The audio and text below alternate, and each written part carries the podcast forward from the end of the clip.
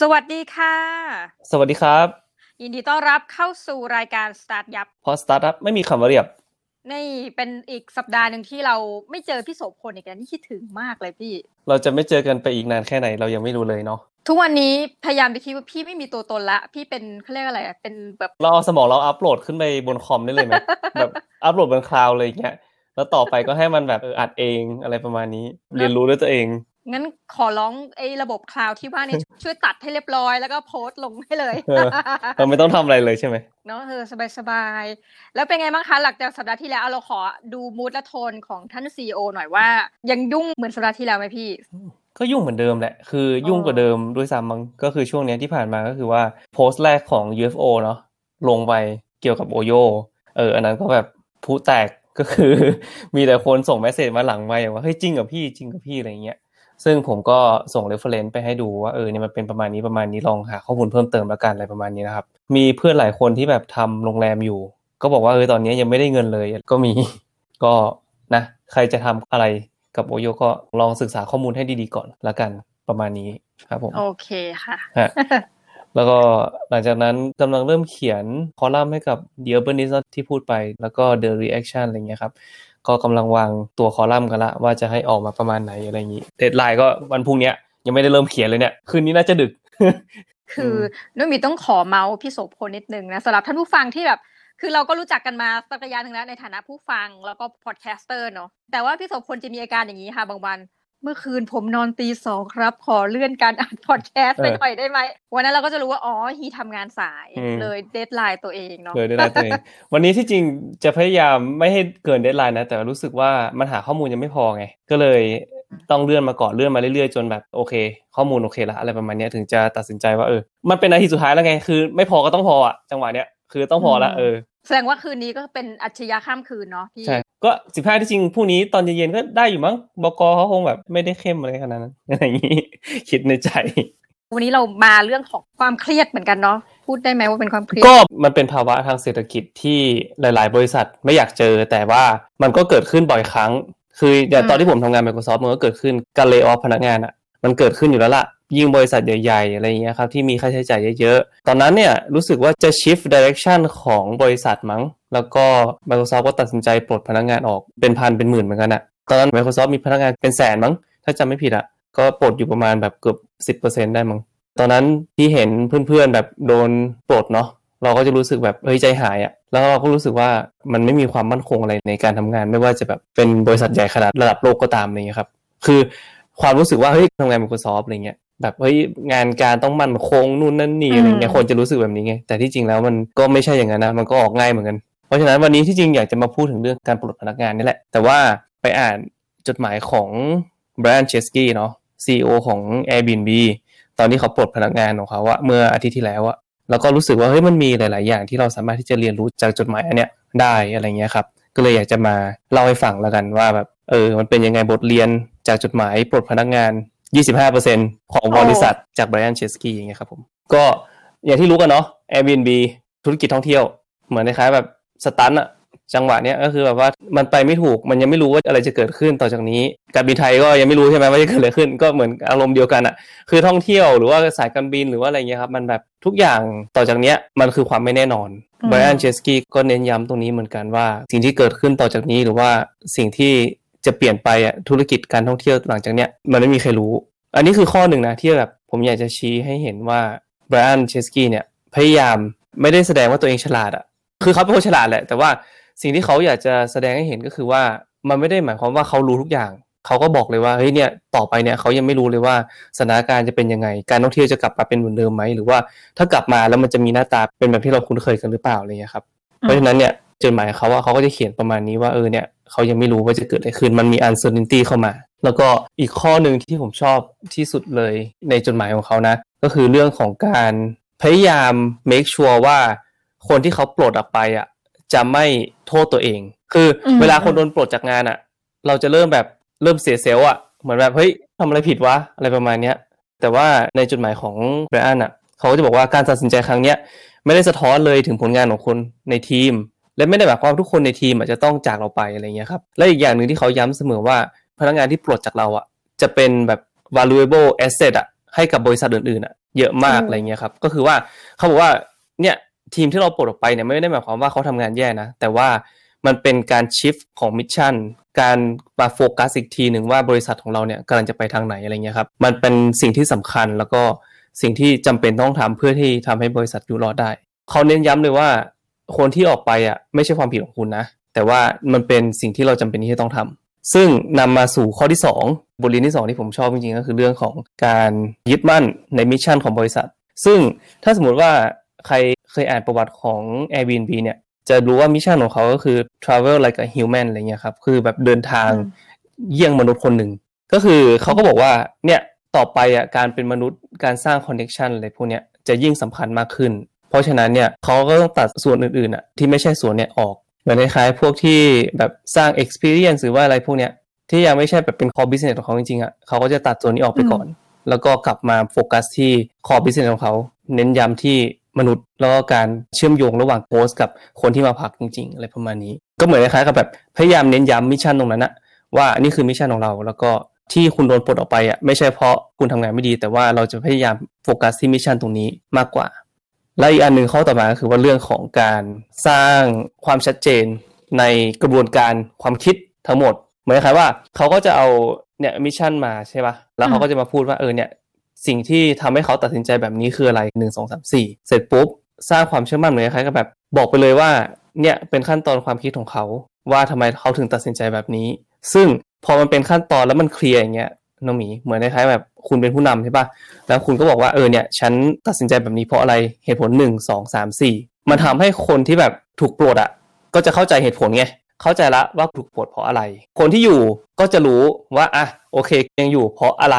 คือถ้าสมมุติว่ามันไม่เคลียร์ปุ๊บเนี่ยเหมือนคล้ายกับแบบไล่คนกลุ่มนี้ออกใช่ปะแล้วไม่ได้บอกว่าเหตุผลที่เขาตัดสินใจแบบเนี้ยเป็นเหตุผลเพราะอะไร มันก็จะมีความ confuse อะความสับสน ในกลุ่มคนที่ยังอยู่พอมีความสับสนที่อยู่ในกลุ่มคนที่ยังอยู่เนี่ยก็จะเกิดความแตกแยก ซึ่งเหมือนคล้ายๆกับแบบ every man for himself ต้องหาวิธีรอดอะไรประมาณนี้เหมือนคล้ายแบบสร้างเกราะป้องกันตัวเองเหมือนคล้ายแบบพยายามอยู่ในโซนที่แบบปลอดภัยอะไรเงี้ยไม่มีการสร้าง innovation ไม่มีอะไรเงี้ยครับก็เหมือนแบบพยายามจะให้ job ของตัวเองอะเซฟไว้ก่อน สิ่งที่เขาทำได้ดีก็คือเรื่องของการบอกเลยขั้นตอนของ decision making process อะครับว่ามันเป็นอย่างนี้เป็นอย่างนี้นะอะไรเงี้ยครับ คือเอ็นรีซอมันเหมือนกัน คือการถูกปลดใช่ถูกไล่ออก แต่ว่าเป็นการถูกไล่ออกที่มันไม่ทำให้เรารู้สึกแย่แบบที่ควรอืจะเป็มนใช่ใช่อีกอย่างหนึ่งก็คือเรื่องของความช่วยเหลือครับน้องหมี หลังจากที่ออกไปแล้วเนี่ย บริษัทใหม่ที่เขาจะไปสมัครงานเนี่ยเขาสามารถที่จะเปิดข้อมูลอะของผลงานอะของพนักงานคนเก่าเนี่ยบนเว็บไซต์ของ Airbnb ได้ด้วยอะเหมือนคล้ายกับว่าสร้างพื้นที่ให้พนักงานที่โดนปลดเนี่ยเป็นโชว์เคสของเขาเลยอะว่าแบบเออเนี่ยสามารถที่จะเอาโปรไฟล์เอาเรซูเม่เอาอะไรเงี้ยครับใส่ไว้บน Airbnb เลย แล้วก็ให้บริษัทไปอะสามารถที่เข้ามาดูได้เลยว่าเนี่ยผลงานของผู้ชายคนเนี้ยหรือว่าผู้หญิงคนเนี้ยเคยทำงานอะไรบ้าง อยู่ทีมไหนบ้างอืมอะไรเงี้ยครับทำอะไรบ้าง อีกอย่างหนึ่งก็คือเรื่องของเงินเดือนก็ให้ 14วีคมั้งถ้าจำไม่ผิด ถ้าโดนปลดก็คือได้ 14วีคแล้วก็ ทุกปีที่อยู่ในบริษัทอะก็จะได้1วีคเพิ่มอ่าเหมือนคล้ายๆกับแบบถ้าสมมติว่าปลดใช่ไหมก็อย่างน้อยๆได้ละ14วีคแต่ว่าถ้าสมมติว่าอยู่มาปีหนึ่งก็จะได้ทั้งหมด15วีคมา2ปีก็ได้16 week อะไรเงี้ยครับค่ะแล้วก็ยังสามารถที่จะเป็น shareholder ของ Airbnb ได้ด้วย สามารถที่จะซื้อหุ้นของ Airbnb ได้ อีกอย่างหนึ่งก็คือให้แล็ปท็อปไปเลย MacBook อะอะไรเงี้ยครับเออก็ให้ไปเลยอืมมีประกันสุขภาพไปให้ต่อด้วยประมาณ 12 เดือนมันถ้าจำไม่ผิด แล้วก็อีกอย่างหนึ่งก็คือเรื่องของ คนที่เป็น HR เนี่ยของบริษัทเนี่ยที่ทำงานกับ Airbnb นะ ก็คือว่าจะคอยหางานใหม่ให้กับพนักงานที่ถูกปลดด้วย เจ๋งว่าน้องหมีอืมก็คือแบบว่าพนักงานที่ถูกปลดออกไปอะก็คือเขาก็ต้องไปหางานอยู่แล้วถูกปะแต่ว่า HR ของบริษัทเนี่ยปกติก็คือเป็นคนหาพนักงานเข้ามาที่ Airbnb ถูกปะแต่ว่า HR ของบริษัท Airbnb ตอนเนี้ยจะช่วยคนที่ถูกปลดออกไปอะหางานใหม่ด้วยอะไรเงี้ยครับเหมือนคล้ายๆว่า reach out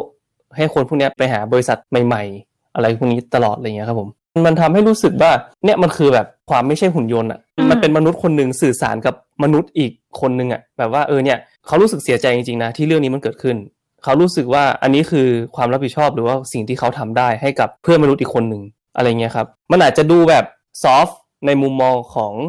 hard CEO นะ คือแบบหลาย ๆ คนอาจจะบอกว่า เอ้ย CEO อะมันต้องแบบเด็ดเดี่ยวเข้มแข็งต้องแบบ ไม่แสดงอาการไม่ว่าสถานการณ์จะเป็นอะไรประมาณเนี้ยเหมือนแบบ robot หุ่นยนต์มาร์คซักเคอร์เบิร์กอะไรเงี้ยครับคนมักจะเปรียบเทียบมาร์คซักเคอร์เบิร์กกับหุ่นยนต์เนาะเวลาดูหน้าของมาร์คซักเคอร์เบิร์กเขาก็จะรู้สึกว่ามันเป็นหุ่นยนต์นิดๆอะไรอย่างเงี้ยครับแต่ว่าในมุมมองอันเนี้ยที่ไบรอันเชสกี้เขียนจดหมายออกมาให้พนักงานเนี่ยมันจะมีความรู้สึกถึงความเป็นมนุษย์ ความรู้สึกว่าเออนี่คือสิ่งที่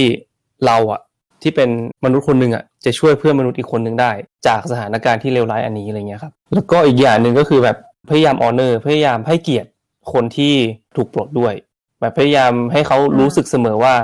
มันมีประโยคนึงที่เขาเขียนตอนท้ายในอีเมล บอกว่า one of the most important ways we can honor those who are leaving is for them to know that their contribution matter and they will always be part of Airbnb story อะไรเงี้ยครับ แล้วก็ I am confident that their work will live on just like the mission will live on อะไรเงี้ย นี่ก็คือสิ่งที่เอ่อไบรอันเนี่ย เขียนไว้เลยในจดหมายเนี่ยว่างานของเขาอะจะแบบสำคัญแน่นอน เพราะฉะนั้นเราต้องให้เกียรติเขาคนที่จากไปอะไรอย่างนี้ ประมาณนั้นเลย อืมเพราะฉะนั้นเนี่ยมันเลยแบบทำให้รู้สึกว่า เฮ้ย มันเป็นการจากลาก็จริง แต่แบบได้ใจอะได้ใจคนที่แบบออกไปอะอย่างน้อยๆ เขาก็จะรู้สึกว่านี่แหละเขารู้สึกเป็นเกียรติที่ได้ทำงานกับบริษัทแบบนี้ แล้วเขาเขาก็เข้าใจว่าเหตุการณ์ที่เกิดขึ้นมันคืออะไร ไม่ใช่ว่าอยู่ๆแบบโดนปลดโดยที่แบบมี security มาแบบมาล็อกตัว แล้วก็แบบเดินไปที่ปิดเพื่อที่จะออกจากบริษัทอะไรเงี้ยแต่นี่ไม่ใช่ไงมันทำให้เรารู้สึกว่าเออนี่แหละ มันเป็นการปลดพนักงานที่แบบได้ใจค่อนข้างเยอะให้กับบริษัทเลย พอฟังจากพี่โสพลแล้วก็มีข้อคิดแล้วก็นึกถึงอะไรได้บางอย่างเหมือนกันค่ะ คือว่ามันน่าสนใจอย่างนะพี่เอาก่อนที่จะเป็น Airbnb เอา Microsoft ก่อน วิธีการปลดของเขาที่เราเห็นได้ชัดเนาะคือมักจะปลดเป็นทีมใช่ไหมคะข้อดีของการปลดเป็นทีมคืออะอะไรที่ไม่กำไรปลดออกยกทีม มันก็จะเป็นเหมือนกับความรับผิดชอบร่วมกันเนาะแต่บริษัท ในหลายแห่งเอางี้น้องบีเนี่ยคือลืมตัวไปเลยว่าชีวิตครั้งหนึ่งเคยทำอาชีพเป็น HR นะคะะเรามานึกได้ว่ามีองค์กรเนี่ยมีหลายแบบอะอย่าง Microsoft นี่เขาก็เป็นแบบอเมริกันจ๋าเลยไม่มีความรู้สึก หมายถึงว่าไม่ได้มี passion ว่าเป็น specific อะว่าจะกดอย่างเงี้ยโรบอทมากจริงจำได้ว่ามีอีเมลมาจบเลยอะคือแบบแค่นั้นอะไม่มีอะไรเลยแต่มันมีเหตุผลนะว่าเออมันไม่ทำกำไรคือเหตุว่าอย่างน้อยเป็นธุรกิจจริง ๆ ในขณะที่อะอย่างของ บริษัทประเภทอื่นๆ เช่นยกตัวอย่างนะของบริษัทญี่ปุ่น หรือบริษัทคนไทยเนี่ยขนาดใหญ่ เวลาปลดเนี่ยมันจะไม่ได้เป็นลักษณะเป็นทีม คือต้องบอกว่ายิ่งบริษัทขยายใหญ่เนี่ยมันมีโอกาสเป็นเดทวูดมากขึ้นและแปลกมากว่าหลายบริษัทในวงการเราพอจะเห็นภาพว่าเลือกที่จะเก็บพนักงานไว้ แต่ใช้วิธีการเหมือนกับทางอ้อมคือ ไม่โปรโมทอะค่ะหรือว่าไม่ขึ้นเงินเดือนบีบออกบีบออกอีกทางหนึ่งอืมอ่าบีบออก คือเคยอยู่ในเหตุการณ์ที่รู้สึกว่า เอ๊ะ จริง ๆทำไมรู้สึกว่าการไล่ออกในบริษัท ไม่ว่าจะเป็นญี่ปุ่นหรือไทยอะ มันทำได้ยากมากอะ เมื่อเทียบกับบริษัทอเมริกัน